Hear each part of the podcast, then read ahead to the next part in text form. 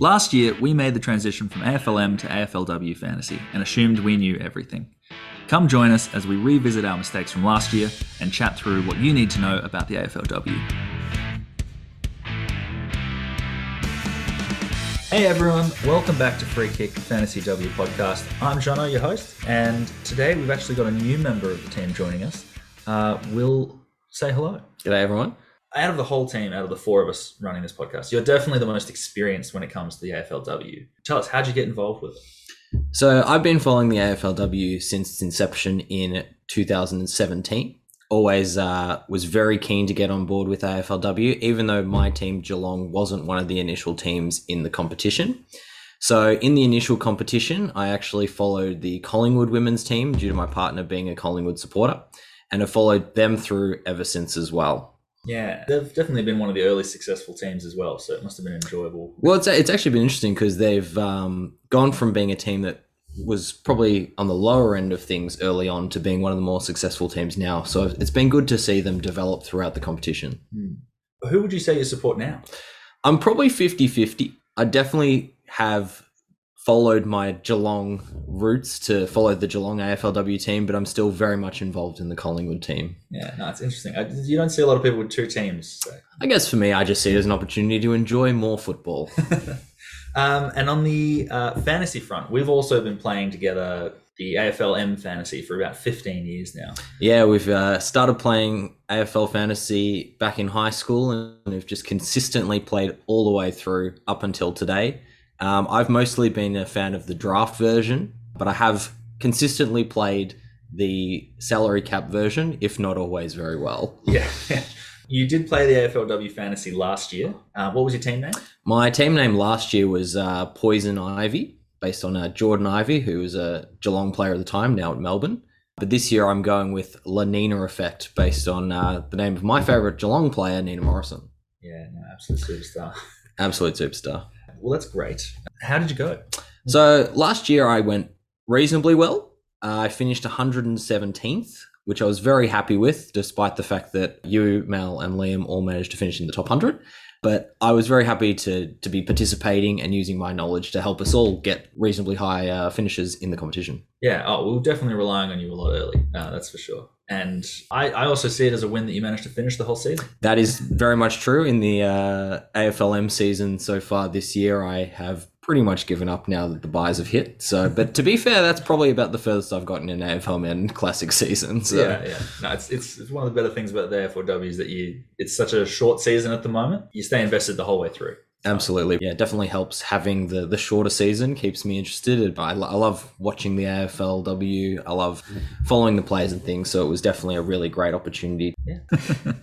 All right, Jono. So why don't you tell us why we're here for this bonus episode today? Basically, there are quite a few differences between AFLM fantasy and AFLW fantasy. And between AFLM and AFLW, the game? Yes, yeah, absolutely. They are one and the same, really. So the AFLW, I found last year has a lot of small differences, both in terms of rules and how it's played. And when you add them up, you end up with a very different game in your hands. How so? Well, I'll take you back to last year um, when we were picking our very first starting squad. I was looking around for value midfielders, and I was doing it in the same way that I would for AFLM. So, one player that I came across was Olivia Vesely. She's a St Kilda midfielder, best and fairest winner at the Saints, coming back from a calf injury the season before. And with a few key Saints midfielders out for the season around her, she was looking safe for a lot of centre bounce attendances. And from all indications, I was thinking great value here. But I mean, you know, what did I what did I miss? Well, unfortunately, uh, St Kilda struggled a lot last year, partially because they were missing a lot of their key midfielders, and as a result, if your team isn't going well, your players generally don't get near the ball. Oh, exactly. It's yeah. I think I got like an average of forty points from Vesely until I ended up having to trade her out. Which, knowing what I know now, you, you definitely could have been foreseen. So, what this episode is about is for us to have a chance to work through what these small differences are, understand how the game is played, and see what we can do to improve our starting squads this coming season. I think the best way for us to do this is probably just to touch on some of the widespread rules uh, that affect all of the AFLW players, and then we might work through it on a line by line basis just for some of those nitty gritty details. If anyone does want to see a list of the rule changes between the game, we'll have that linked on our socials. Will, let's start with the high level stuff. I believe you prepared a list for us. Yes, absolutely. Great. Why don't you, you start us off then? What's your, your first difference between the AFLM and the AFLW? So one of the biggest differences, and this is also particularly relevant for the fantasy game, is that the games are about 75% as long. So each quarter goes for 15 minutes plus the time on, rather than the 20 minutes that we see in AFLM.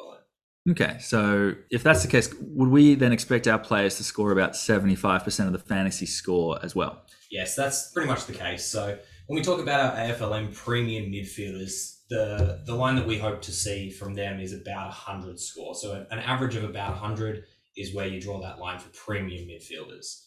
So when you look at the AFLW, shorter time, we look for around about 75 to 80. 80 generally is around about that 100 mark uh, based on the points per minute. So you've still got your uber premium midfield territory, guys in the AFLM like Jack Macrae, uh, Tom Mitchell, Jack Steele, who over the last few years have consistently scored much higher than that average. So they average about 110. Uh, so for the AFLW side of things, in season six, Kiara Bowers, absolute superstar, was the top averaging player. She averaged 114.6 for the season, so massively above that average mark of 80. And there were other players like Evie Marinoff who were pretty close behind her. And the other thing we also see is that despite the fact we do have that average of around about 80 points, we also see some AFLW players scoring the massive scores. Where There are a few scores over 150, which is crazy to think about when you think about the points per minute that these players are getting. Yeah, that's that's just an enormous impact on a game if you're getting that many touches of the ball just Absolutely. in that short time frame. I remember last year I brought in Ash Riddell from the North Melbourne Kangaroos coming into the final round of the year. Is that was playing against the the Wooden Spooners at the time, West Coast? Yes, correct. And she she set a new AFLW record that game, uh, picking up 42 disposals, which was just mammoth. If you can really nail one of these high averaging players and, and set them as your captain, this is a huge differentiator in your team. Yeah, absolutely. And getting the, the captaincy players that can score those big hundreds, not just your around about hundreds, really makes a difference. Uh, last year, I actually tried to save some value by trading out Kiara Bowers for Anne Hatchard, who was also in really good form at the time it saved me about 20 grand in terms of fantasy money, but the week after I traded her out, Kiara Bowers ended up scoring a massive 150. So Oof. that kind of uh, set me back a little bit. Yeah, yeah. Geez, that's that's something else. And 20 grand, I know from an AFLM fantasy perspective, it doesn't sound like a lot, but you know, the budget for the entire team that we had last year was seven hundred thousand. So you could buy a whole new player for twenty thousand dollars. Yeah, for context, Kiara Bauer started the year at around about fifteen grand more expensive than the next player, which is essentially about a sixth of your salary cap. Yeah. So crazy. Big difference in terms of the prices. Yeah. All right. So the quarters are a little shorter. We know what the impact that has. What's what's the second thing? So the second thing is that rather than having 18 players per side on the field at a time, there are 16 players so you have the same midfield group and the bench size, but you only have five players up forward and down back. Yeah, it's an interesting change, and I don't, I don't actually know why that's the case. Why do we have less players on the field? So the main reason for this was always to ease congestion. The women's game is actually very, very contested. Um, a lot of stoppages, lots of tackling. Mm. The other reason for it was, uh, especially initially, um, the seasons were played over the summer months, a lot hotter, so a requirement for more rotations. Interestingly, the ground sizes are actually exactly the same. A lot of them are played on AFL standard grounds, so hopefully does reduce congestion a bit as well. Yeah, and and so I suppose switching to the fantasy perspective of that, we're probably with less players on the ground. Whoever's in your team is probably more likely to touch the ball, so you can probably expect a higher points per minute. I'd be thinking. But at the same time, you said it's, you know, in the hotter months, we were looking at higher rotations through the bench. With the season now being moved from summer, we're starting in August this year for the first time. But, you know, are we expecting that same rotation or are we expecting these really great players to be spending more time on the ball? I think you can expect a fairly similar rotations policy for the AFLW. I think that, as you'd expect, the better players will spend more time on the ground and that will affect their points per minute. So mm. your absolute premium midfielders will play upwards of 80 90% game time, continue to score those big points. Whereas in probably the the more bit part players of the team will probably be more focused through the rotations. So it's quite important for your fantasy team to be picking those players that spend a lot of time on the ground and give them the maximum chance to score points. Yeah, no, that's great, great context. Noting this year, I suppose Bailey Smith's been one that's really taken off, and it's because he's playing that you know ninety five percent time on ground.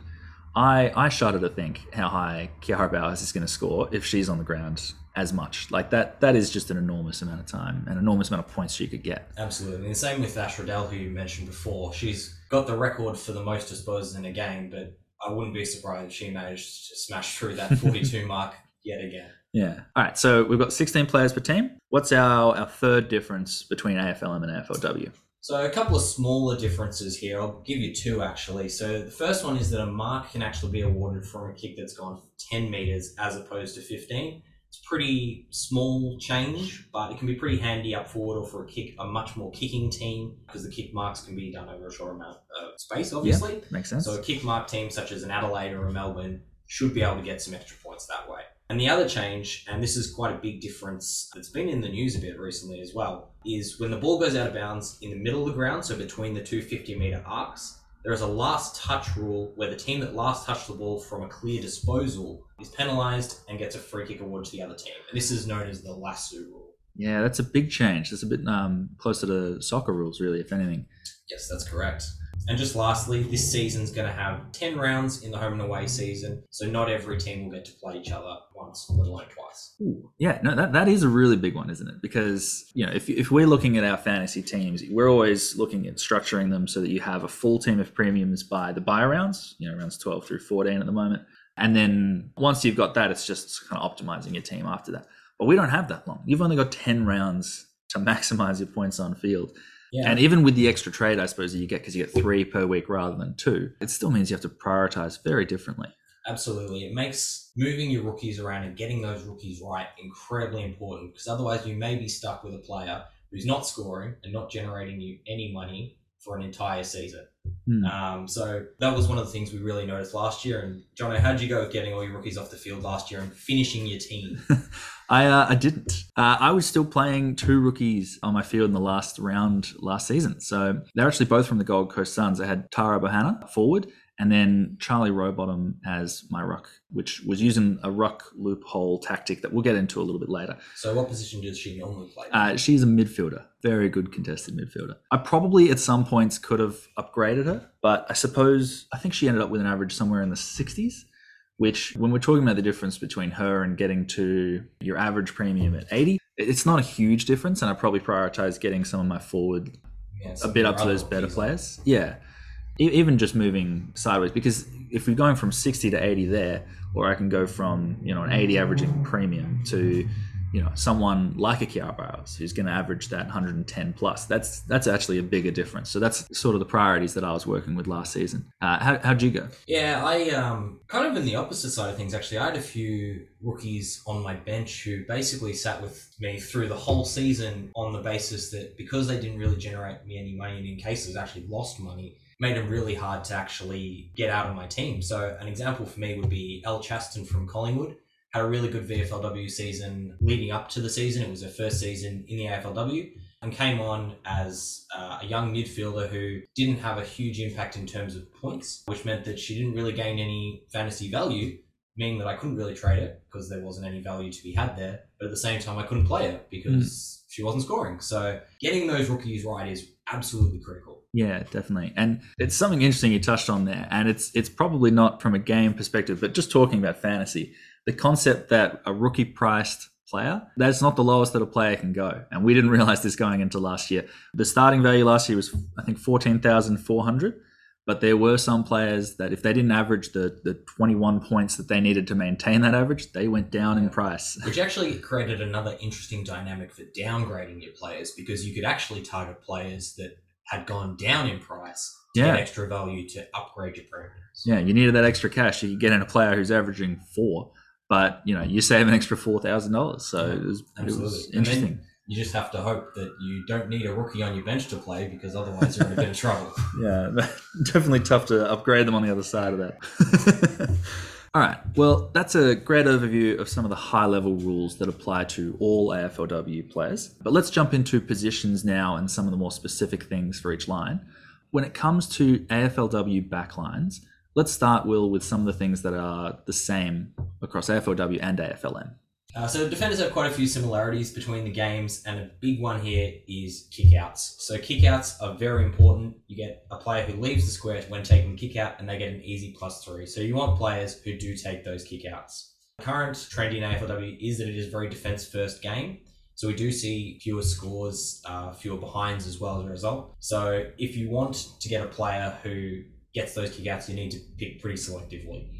Um, the backline's still a pretty key cog in transitioning the ball forward as well. So you want teams with good rebound defenders that get the ball in their hands and kick it forward to set up those attacking plays. And just lastly, and this is something that's also obviously a key in uh, AFLM fantasy, if you have a defender that is listed as a defender but playing almost entirely in the midfield, you want them because they are going to be able to score much better than a pure defender. Oh, I'm glad to know we're still looking for our, our Callum Mills and Rory Laird types from a couple seasons ago because yeah, this is something you mentioned to us last year and was absolutely one of the best things that we did for our AFLW fantasy teams. Two highest averaging defenders last year were Emma Swanson from the West Coast Eagles and Rebecca Webster at Geelong, and both of them played pure midfield last season. Absolutely, and you can really see the difference between the midfield playing defenders and the other defenders in the team, and that really comes through in the scoring. So most of your premium defenders were scoring around those 50s and 60s, so low average scores whilst Emma Swanson, the highest averaging defender,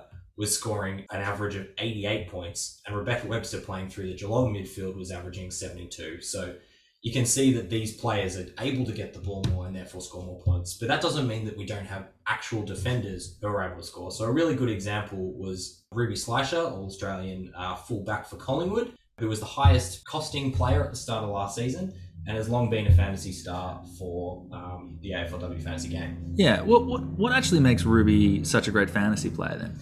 So obviously, in terms of AFL fantasy, you want players who get the ball, and in AFLW fantasy, intercept marking defenders are a bit more useful to us than they are in the AFLM game. So you don't really see much of like switching or junk time kick to kick as you do in the AFLM game. So you if to have a player who can take those intercept marks and get those scores through marks is really important because it's not as common as it is in the AFLM.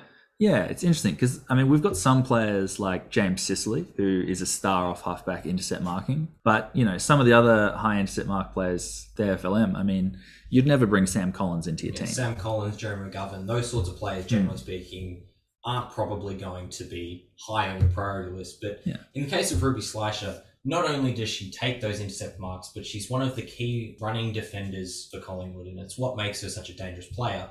Is not only does she take those marks, but she runs forward, gets those kicks, and gets those extra scores that other defenders might not. Mm. So I suppose we're still looking for those rebounding marking players, but we've probably got more of a focus on the intercept play. Is is probably the big takeaway from this. That's correct. And it's not to say that there aren't players that do do the mark kick game. So a good example would be Gab Pound from Carlton, who um, scored a lot of points through the, the mark kick game, also taking the kickouts. But that's a bit more of an outlier. Generally speaking, we're looking for players who either play through the midfield, take your intercept marks, or are your running defenders. Jumping to the other end of the spectrum, so we've got AFLW forwards, and here, just from the few games that I've watched, uh, the differences seem a little bit more stark to me. This is correct. So the main similarity is once again, you want players who are playing through the midfield. But the big difference between AFLM and AFLW here is that there are a lot less goals to go around. It's a lower scoring game, so you can't really rely on players to be kicking those goals to get you those extra six points.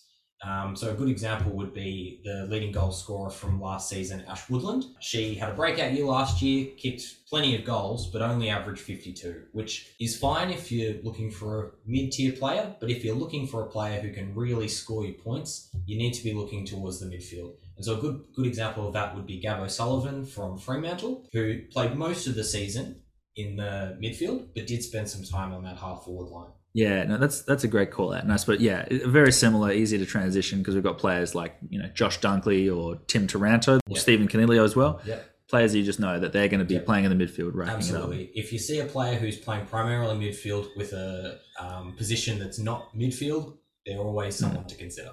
Now, does this mean, I suppose, that when we're looking at forwards, we're not looking necessarily to get the points from goals, but does that mean that your key forwards are not an option at all? Interestingly, some of the key forwards are actually very fantasy relevant, particularly because they take marks. And marking hmm. in AFLW really helps boost the scoring because it is a much more contested game. You do get a lot of quick kicks out of packs that don't really go to players. So if you've got a player who can mark the footy, they can end up being a really interesting prospect for you in terms of the forwards. So an example that Jono mentioned earlier is uh, Tara Bohanna, who started the season as a bottom price rookie and went through kicking 13 goals for the year and taking plenty of marks to make her one of really the best fantasy buys you could make for the entire season.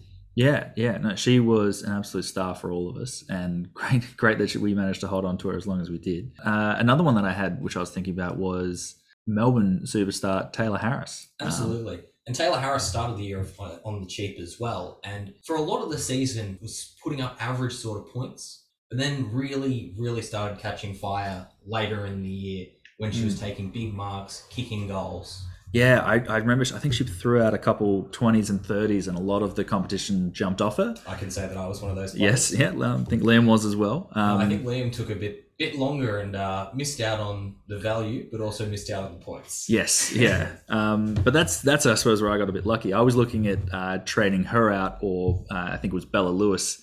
Is another one of my forward lines we'll get to in a moment. But I'd seen, you know, she had uh, a pretty easy matchup that week. She was playing West Coast, so I thought, oh, I'll give her one more, and she, you know, kicked I think two goals and threw up a 64, and I was like, oh, I can give it another week, and then she just really Yeah, rolled just- on from just there. Kept on scoring decent scores. Yeah, very close to taking out the the goal kicking award towards the end there. But back to Bella Lewis. Uh, this was an interesting one. This was an interesting one. So we've talked a lot about how if a player plays through the midfield with a different position, they're players to target. And a player that was on a lot of our minds last year was Bella Lewis from West Coast. Very, very good young player, plays primarily through the midfield, but was also listed as a forward. So we thought she's putting up good numbers in the midfield, plenty of uh, centre bounce attendances. So definitely a lot of opportunity to score. However, as we were saying before, in the teams that aren't as good as some of the other ones, in the case of West Coast, they were the Wooden Spooners last year. Despite the fact the opportunity is there to get the ball, if they're not playing well, they struggle to get the ball and therefore struggle to score. Yeah, it seems very important to have that ability to share it amongst your midfielders, and if you've if you haven't got a strong core, the the other teams just run right over the top of them. Absolutely, and that was unfortunately the the case with Bella Lewis, where in a team that really was struggling, it made it very difficult for her to put up the scores we knew she could actually get in that role. Yeah, yeah. But that's key forwards getting those marks. Uh, we know on the uh, AFLM side of things that small forwards generally want to uh, avoid because they have some of those bigger games when they kick a few goals, but otherwise they're relatively quiet. Is that the same?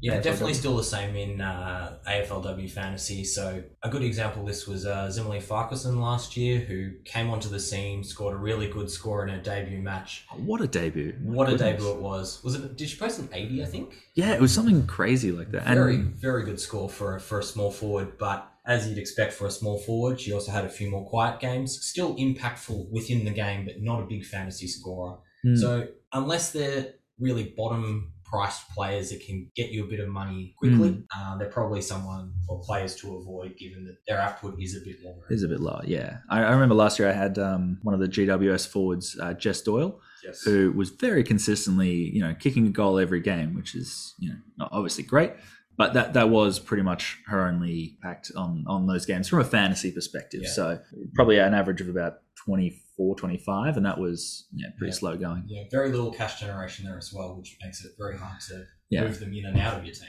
Yeah. Moving back to the middle of the ground, then uh, let's let's start chatting about uh, our rucks. Um, what do we need to know here? So Rucks is quite an interesting position in the AFLW fantasy. So generally speaking, Rucks aren't as high scoring as we see in the men's game. So we don't really have those 100 plus averaging Rucks like Max Gawn that we have in the Mm. AFLW game. So last season, there were really two main premium Rucks, which was Gabby Seymour from Richmond and Breann Moody from Carlton. If you didn't have one of those two players, you were usually relying on a Ruck who was probably averaging around about that average of 50 to 60. And it made for quite an interesting uh, dynamic to the game because it became the case where it almost became more cost effective to just buy a cheap ruck who would get you a, a 30 or Yeah. a 40 and use that money elsewhere to get a premium midfielder. I was blown away when I saw how many rucks debuted last year. Uh, there were so many basement priced, and I feel like even players that were listed as rucks were often playing different positions, and there were just so many cheap options. Is that something you're expecting this year, this season again? Absolutely, and especially with the new teams coming into it, there will definitely be much more opportunity for the ruck roller coaster to continue. um, it made for some carnage in the end because one of the the interesting things that happened for us was uh, the Melbourne ruck situation really threw some spanners in the works for you, John.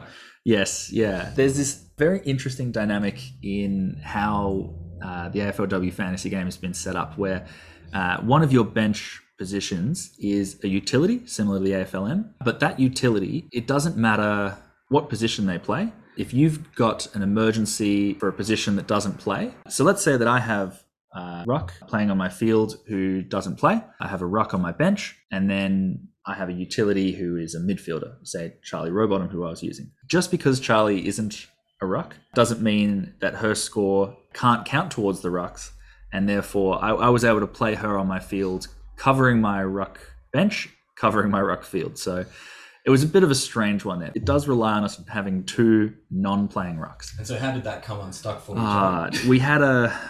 I brought in one of the Melbourne rucks. Uh, My assumption was that if Melbourne's ruck stocks, you know, took a hit, that they would start playing Eden Zanker in the ruck again. Yeah. Because she'd done it the season before. Absolute jet was was tearing it up for them. But unfortunately, well, I suppose very fortunately for Tahlia Gillard, and and she played very well. But she she came into the team actually as a as a key defender for Yes. them, and I, I went from having I had this terrific seventy point ruck on my bench uh, to now I had Gillard scoring about fourteen on the field, which you know that that's that's the risk I take there, I suppose. Yeah, and I suppose that ruck utility play is a risk in that sense because if your bench ruck does end up playing, you've set yourself up for failure. Yes, yeah. Um, but look, it'll be interesting to see how that goes again this year. Hoping that uh, that option's still there because I thought it really added a, a bit of a different dynamic to the game. Yeah, it really did. And it meant that you could utilize your bench midfielders a bit better as well. Yeah, yeah. So I suppose with additional congestion in the game, it's it's a little bit odd to say that there's less ruck fantasy output. Um, is it because we're looking at, I suppose, less marks around the ground and it's probably more on hitouts than it is anything else? That's correct. So a good example for this would be Lauren Bella from the Gold Coast. Led the league in hitouts for the entire year, but only averaged in the 40s. So you can see that despite the fact that she's getting a lot of those hitouts that normally we see as fantastic bonus points for your AFLM rucks, the fact that the rucks aren't doing as much around the ground, not kicking the goals, not taking those big forward marks or defensive marks, means that their scoring output is lower compared to what we see in the rucks in the AFL. yeah. No, that's that's great context. Uh, if we can have a, a few more set and forget rucks this year, I think that would be quite nice. Yeah. All right, and finally, then we're coming to midfielders. So this is where we're spending the dollars, as far as I can tell, um, because this is where the point differential uh, becomes much higher. Absolutely. And this is where we talk about players like Kiara Bowers and Ebony Marinoff, who not only score at that average point of about 80, but far exceed it. So you really need to use your money wisely to get players who you think are going to score much above, but also to find some value in players that will be able to score those high scores at a lower price point. In the AFLM, we're looking at players, I suppose, who really fill out the stat lines, right? So your Jack Macrae, who he's he's not generally regarded as the best midfielder in the comp, but he takes lots of marks, he tackles, he gets lots of disposals. Kicks the odd goal. Yeah. So this is, I suppose, what we're looking for. Are we expecting AFLW players to fill the stat line in the same way? We are. The best players are able to do that. However, some players are much better at certain aspects compared to others. So the best example here is Kiara Bowers. Kiara Bowers has not had a season where she averages less than 10 tackles. So her point scoring ability is primarily in tackles. Yeah. And that's what basically pushes her above a lot of the other players is just being able to smash out those plus fours Yeah, absolutely. now, while tackles are obviously very important, possessions are still very important. So in AFLM, we love the players that are able to rack up the disposals. So you've got your Tom Mitchells, your Clayton Olivers, the players who can just get those 40 plus disposals and really get the points. And that's still the case in your AFLW fantasy as well. So a great example we said before is Ash Riddell, averaged well over 30 disposals and got primarily most of her points from those disposals. Ed Marinoff's another great example. She's a very good example of a player who can really fill out the stat line with tackles, marks, kicks, fill out the whole lot and get lots of points. On Marinoff there, uh, one thing I've noticed she does that some of the other players don't do is mark the ball. And especially with her partner in crime there of Anne Hatchard. I, I think you were saying earlier that Anne Hatchard is the top marking player in the entire FLW. Absolutely. And this is something that's very different to what we see in the AFL men's game, which is where almost entirely filling out the marks category are inter- or halfbacks, whether they're intercepting or taking those um, you know kick out marks. Um, those are the players that generally take lots of marks. Anne Hatchard is a complete outlier in that sense. She averaged nearly seven marks a game as a pure midfielder, and she was also one of the leading contested marking players in the competition. So absolute jet getting those extra points through marks. Yeah, you really don't expect that because even though you know we've got some tall midfielders, it's it's one thing to be just putting yourself in the position where you can be taking all these big marks. An impressive thing from a midfielder. Absolutely, and you, you really can tell the players with the massive running power, players like Anne Hatchard, uh, Britt Bonnici, who won't be playing in this season but has traditionally been a very good marking player on the wing. Those sorts of players can really rack up the points by playing inside and out taking marks and filling out that hmm. stat line, as we said. Yeah. Another thing that I've always sort of gone back to when looking at AFLM teams is that there's always going to be one player who, who's going to be able to take that role, I suppose, of the fantasy player that you want. So when you look at the Sydney Swans, who they have a lot of those players running through that midfield, but Callum Mills is definitely your star. And, and you could say that about uh, most teams. They've always got at least one. But I've noticed in the AFLW that that's not always the case, is that we're looking, I suppose, at a limited pool of teams which are racking up these uber premium territory players. But you don't necessarily see them from St Kilda, for example, who were last year a little bit lower down and their highest averaging player would have been in the 70s. Yeah, that's correct. And I think there are still teams where you have that one superstar. For example, West Coast, we've talked a bit about their scoring struggles, but Emma, Emma Swanson still was able to score at a, an average of 88. So very, very good players are still able to score, but there are teams that play in certain ways that really help their scoring. So a good example of that we've talked about a bit is Adelaide obviously very, very good team reigning premiers for a reason. But part of that is because they have midfielders like Marinoff and Hatchard who can get the ball, do everything that really makes them premium scorers. Hmm. Anyway, we hope we've got you thinking about what to look out for when you're starting your AFLW fantasy team. We've got our team by team analysis coming up where we talk through the 14 existing teams and the four new expansion clubs. Please subscribe so you know when we're releasing our next podcast. You can find us wherever you normally listen to podcasts. We're also on Facebook, Twitter, and Instagram if you want to follow us. Uh, you can follow me on Twitter at Lanina Effect FKP. And for myself, you can find me on Twitter at Odds and Stevens. And as always, if AFLW Fantasy sounds like the game for you, go to aflwfantasy.com.au. Share the game with your friends. You never know who else is just looking for an excuse to get involved. Thanks for listening.